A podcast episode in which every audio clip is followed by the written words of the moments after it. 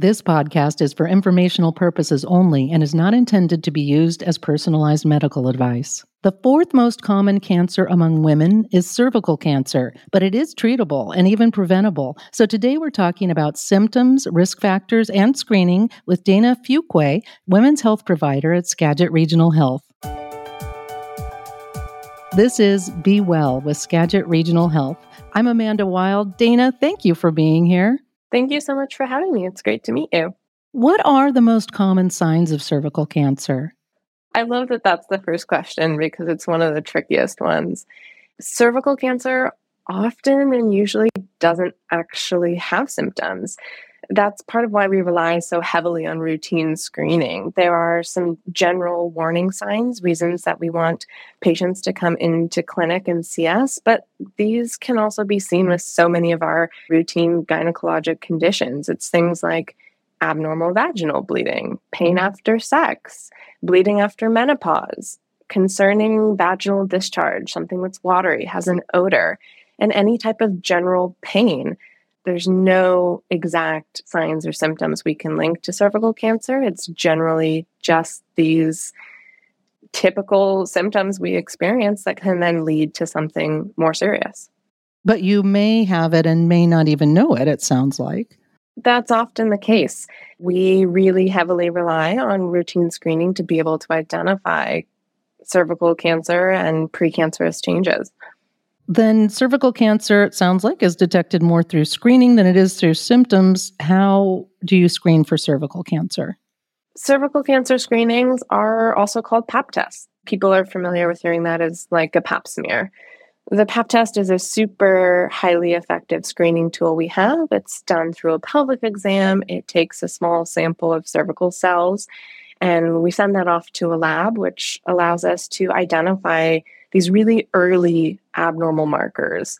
Sometimes that can be precancerous cervical changes, sometimes that can be just general inflammation or cells that don't quite look right.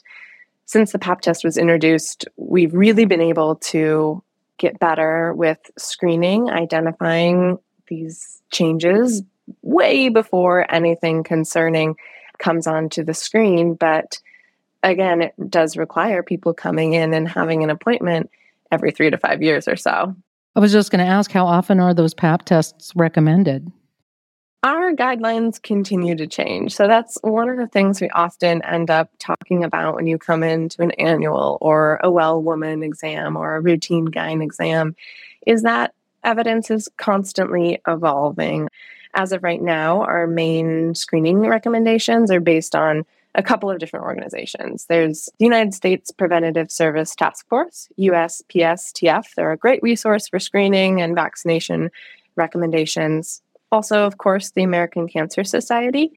These organizations sort of come up yearly, talk about the evidence, and put together a recommendation. And what it's been for the last two or three years or so is everyone beginning PAP testing at age 21 and between the ages of 21 and 29, coming in for pap tests every three years. Of course, there's an abnormal then earlier follow up than that. And for folks who are over 30 and between 30 and 65, pap tests every five years, again, unless there are abnormals. Over 65 is the time that we start talking about considering exiting pap testing. But again, as is a common theme, only if there's no history of abnormals, and generally within the last 10 to 15 years is what we're looking for. How do you address abnormal results?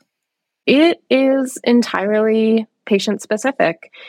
What we as clinicians do now is take all the evidence we have and then take your personal history to determine what your individualized follow up recommendation is after an abnormal PAP.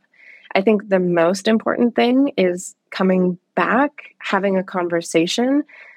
Oftentimes, we lose people to follow up. We lose people after abnormal results. Sometimes it's because it's scary. Dr. Google can be terrifying about its cancer, and generally, that is always not the case. Sometimes it is, but we still want to see you for that.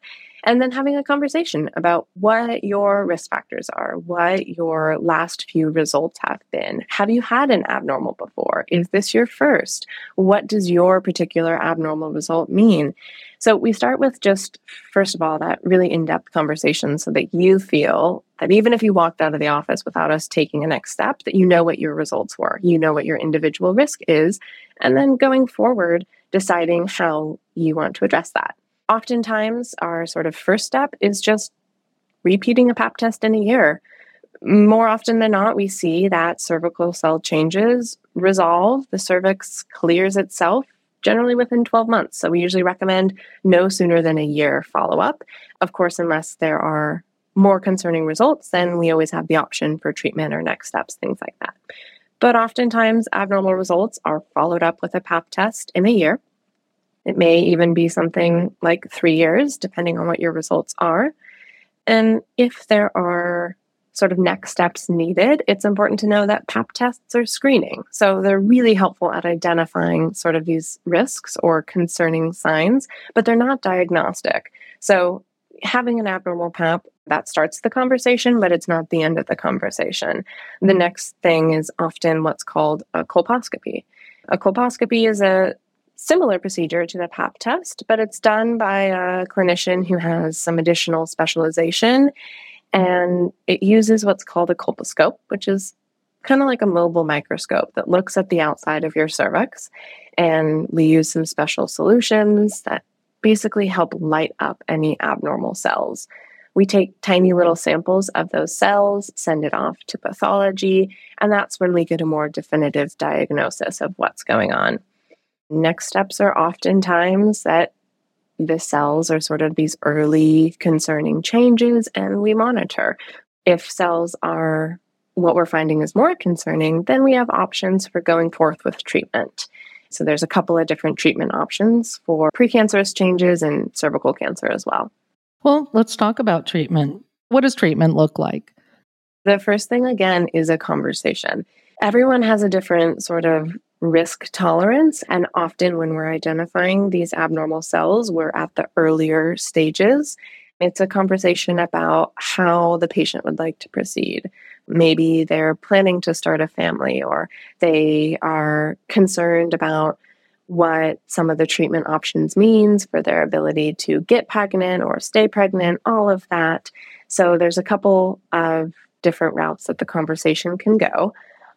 Starting into like what the actual treatment is, again, observation is an option. Having people come back for routine PAPs, having follow up colposcopies done to ensure that no further changes are happening and that the cervix is able to clear itself, which we oftentimes do see. Once we get to a point, though, of when cells become looking more abnormal, we sort of cross over this line where it's likely that the body will not sort of prevent these cells from going further and rather after a certain sort of level of cellular change then it is more likely to require treatment one of the older treatment options it's still out there but it's not in use as frequently is what's called cryotherapy it's essentially freezing the cervix and freezing those abnormal cells. Your cervix, in the process of healing itself, will sort of slough them off. You'll have this sort of watery discharge for a while after as the cervix kind of heals, and as it does so, those abnormal cells are removed. The more common procedure for treatment is what's called a LEEP. It is a loop electrosurgical excision procedure. That's a hard one to say, it's a mouthful. That's essentially using this small, sort of heated loop to remove any abnormal cells on the outside of the cervix. It sounds invasive. In the scheme of things, it's a minimally invasive procedure. Sometimes they are just done in an office visit. Sometimes they are done with some anesthesia, depending on patient provider preference in that conversation. There is numbing, obviously, provided for folks, and the outside of those abnormal cervical cells are removed using this device basically what that does removes off all the abnormal cells and then again allows the cervix to sort of heal and fight off whatever infection or abnormal cells might be present that are causing those changes so those are the two treatment options when we've caught cervical cancer or abnormal cervical cells early. If we are finding that what our pathology is indicating is more progressed cancer or maybe like overt cancer that is present, then that's usually when, at least for us within Skagit, we're wanting you to see the specialist of specialists, which is gynecological oncology. They are the folks who will then talk to you about surgical management, other treatment options, the traditional cancer treatment options like radiation or chemotherapy. So, removing any affected tissues, whether that be the cervix, the uterus, lymph nodes, and then providing cancer treatment as needed with radiation and chemotherapy. So, there are options to dealing with different stages of cervical cancer. How successful are these treatments when you look at all of them together? Typically, very successful. Again, one of the unique things about cervical cancer is that not only can it somewhat be prevented with HPV or Gardasil vaccination, we have these really effective screening tools for catching really early markers. But then we also, with timely intervention, have these sort of minimally invasive treatment options that are really effective at removing abnormal cells and preventing cervical cancer from progressing. So, most often we don't even get to cervical cancer. We generally are catching and treating things when they are abnormal cells. When we get to the phase of it actually being cervical cancer, depending on how progressed it is, depending on how far cancer has spread, all of that is going to impact sort of the efficacy of our treatments. But generally, we are able to really effectively prevent and treat cervical cancer. That's what we want to hear. It sounds like there have been some progressions in that field over the years, so I would be looking forward to some more.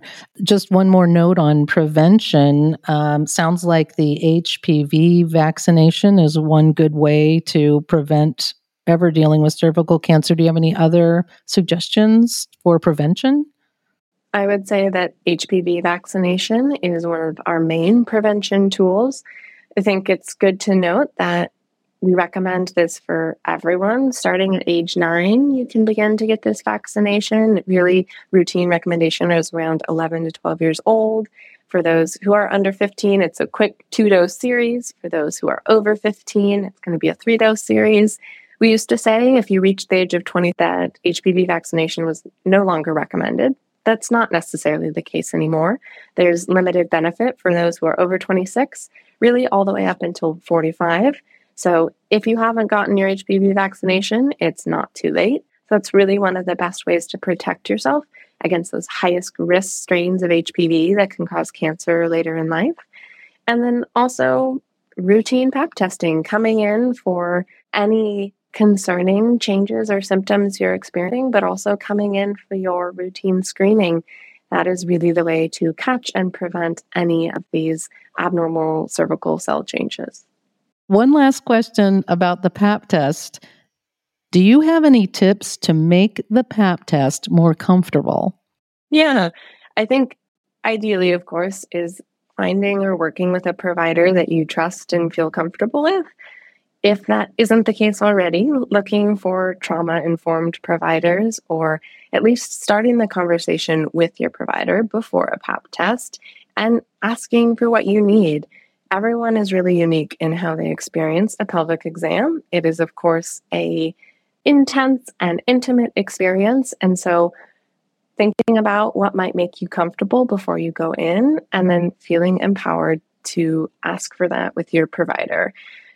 The first thing is as hard as it is, trying to take deep breaths and get centered in your body, feeling comfortable sort of in whatever position you are in breathing in to let go of any tension, and then asking your provider that before each step that they communicate what's going to happen next. If you're someone who would like to know the whole process top to bottom so that you know how many steps are involved and at which step where you're at in the PAP process.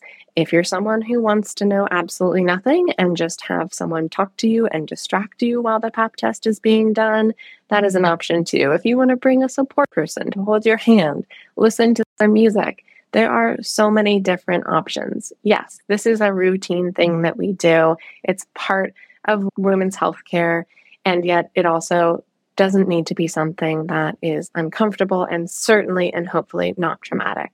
So, asking for what you need, asking your provider to ask your consent before each step of the procedure so that you feel prepared, you feel comfortable, and that you feel in control.